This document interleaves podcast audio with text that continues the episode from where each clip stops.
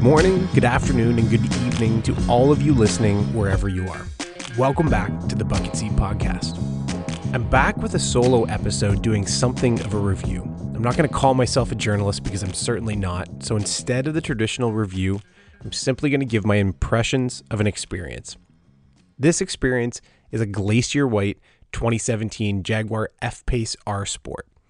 Jaguar's first SUV and a machine I've been eyeing since its release in the spring of 2016. So, since its release, it's been turning heads all over the world awards, reviews, press, everywhere. For me, this happened quite literally. Wherever I went in my white F Pace R Type, heads turned to follow me down the street. I'd normally caveat that with some reference to color trim or a obnoxious exhaust note, but in this case, I can't.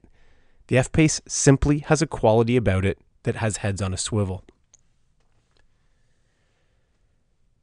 I know it's partly because it's the new kid on the block, especially when it comes to the luxury SUVs. And for an automaker that hasn't ever made an SUV before, the shiny Jaguar adorning the honeycomb grille is certainly a new sight, even for the well acquainted eyes of the Yorkville crowd in Toronto. I'd taken it there as a bit of a test. I wanted to know if anyone would notice a fairly unassuming color combination of white on equally unassuming graphite 20 inch wheels. Gone are the days of 20 inch wheels being attention getters, obviously.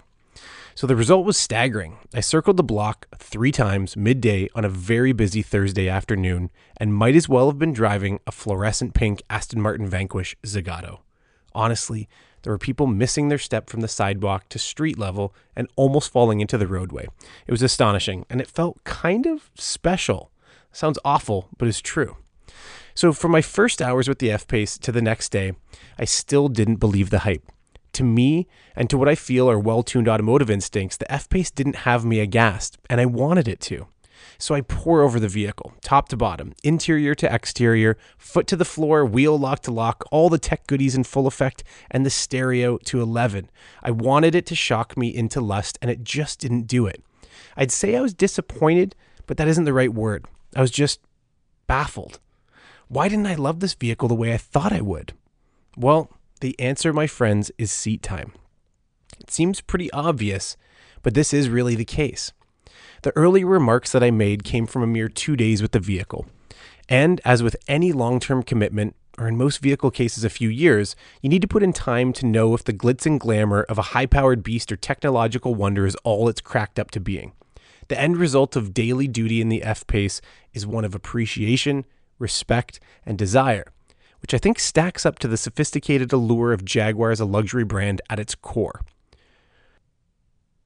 I needed time to have both child seats firmly in place in the reasonably sized rear, daily commuting duty back and forth to my office in gridlock traffic, and an early weekend morning cars and coffee event with my three year old son to know that a very capable and spirited beast lurked under the long hood of the F Pace. In the city, you'd almost never know there was a sultry beast waiting to have its six piston legs stretched first thing in the morning. And don't forget the 380 watt Meridian sound system. You have to give it a go. It was excellent. So, after spending only a few days in the F Pace, I really started to fall in love.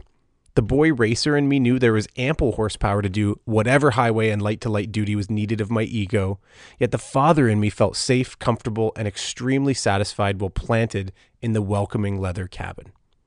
The whole experience was a welcome glimpse into what it could be like for those fortunate enough to afford the $65,000 price tag. Now, that said, the unit I was driving was extremely well equipped with almost $9,000 in additional equipment. It had what I feel is the obligatory pack, when it's available, the black pack. It blacks out the mesh in the grille and the vents and around the lower body side cladding and gives the F Pace the subtle cues that are appreciated more and more as you get out, walk away, and look back. Next up, the driver's assistance pack, which basically gives you cameras everywhere and sem- sensors on top of those cameras. For me, it's not essential, but it is nice to have in a vehicle the size of the Jag. It admittedly does have a few shortcomings in terms of your overall visibility out of the back, but all of the aids make up for that in spades. It keeps you safe and sound. So, lastly, it was equipped with the luxury interior package. This is where I think I'd hold off on checking boxes if it were my own money, but if you have the extra 3K, it does finish the vehicle nicely. So, cooled glove box? Check. Purple and blue interior mood lighting to go along with the Jag brand identity? Check. Illuminated tread plates? Check. Suede headliner? Check. And premium carpet, of course? Check. So, with all of that said, I want one. Even one of the early ones. Hell, give it to me in a diesel or the two liter. I'll take one of these any way it comes. Well, I guess as long as it's a three liter R Sport in black on black. I really love them. I've seen so many of them since I started driving this thing. So to top it off, you know that it's really, really good when your three year old son, who likes cars but doesn't love cars, he gets in, looks up, smiles, and says, Dad, where'd you get this cool car? Zero prompting. I swear that's the truth. So that's the end of this kind of impression on driving and this impression on my time in the vehicle. Um, and I'm going to end off with three quick pros and cons. So I start with the cons. So you could go unnoticed in it uh, once enough of them are on the road, but I think that's where the right color combination and trim can really keep things lively for most owners. Like I said, that black on black trim the R Sport, the S, I mean, they all really have uh, they, they have a lot of different trim designations. So I think that's where most people are going to find some individuality, I guess, in each of these. Number two is interior mood lighting. I know it's in keeping with Jag's whole brand, but the purple and blue are just a bit over the top for me personally. Number three is rear cargo space. It's honestly really, really good, but because of those sexy hips, it does impede a bit on the cargo capacity in the rear, or at least what you would expect the cargo capacity to be of a vehicle that size.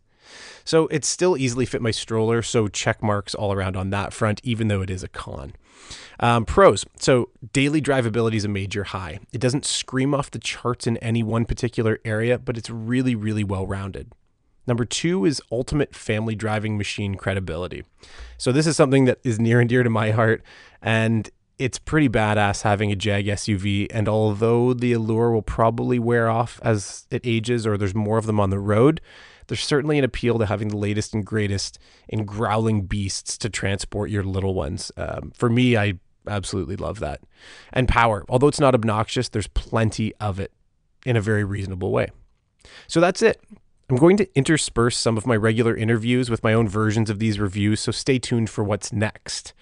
Um, lastly, thank you so much for listening. I really do appreciate everyone tuning in. Please don't forget to subscribe on Apple Podcasts, Stitcher, Shout Engine, whatever podcatcher you're using, and wherever you're listening. And if you could do me a huge favor, rate and review the show as well. They all make a huge difference. Um, and lastly, if you have any questions or you have any episode suggestions, email me at trevor at thebucketseat.ca and also follow us on Facebook and on Instagram and Twitter at The Bucket Seat. So thanks again for listening. I'm your host, Trevor Byrne. This has been the Bucket Seat Podcast. Cheers and good night.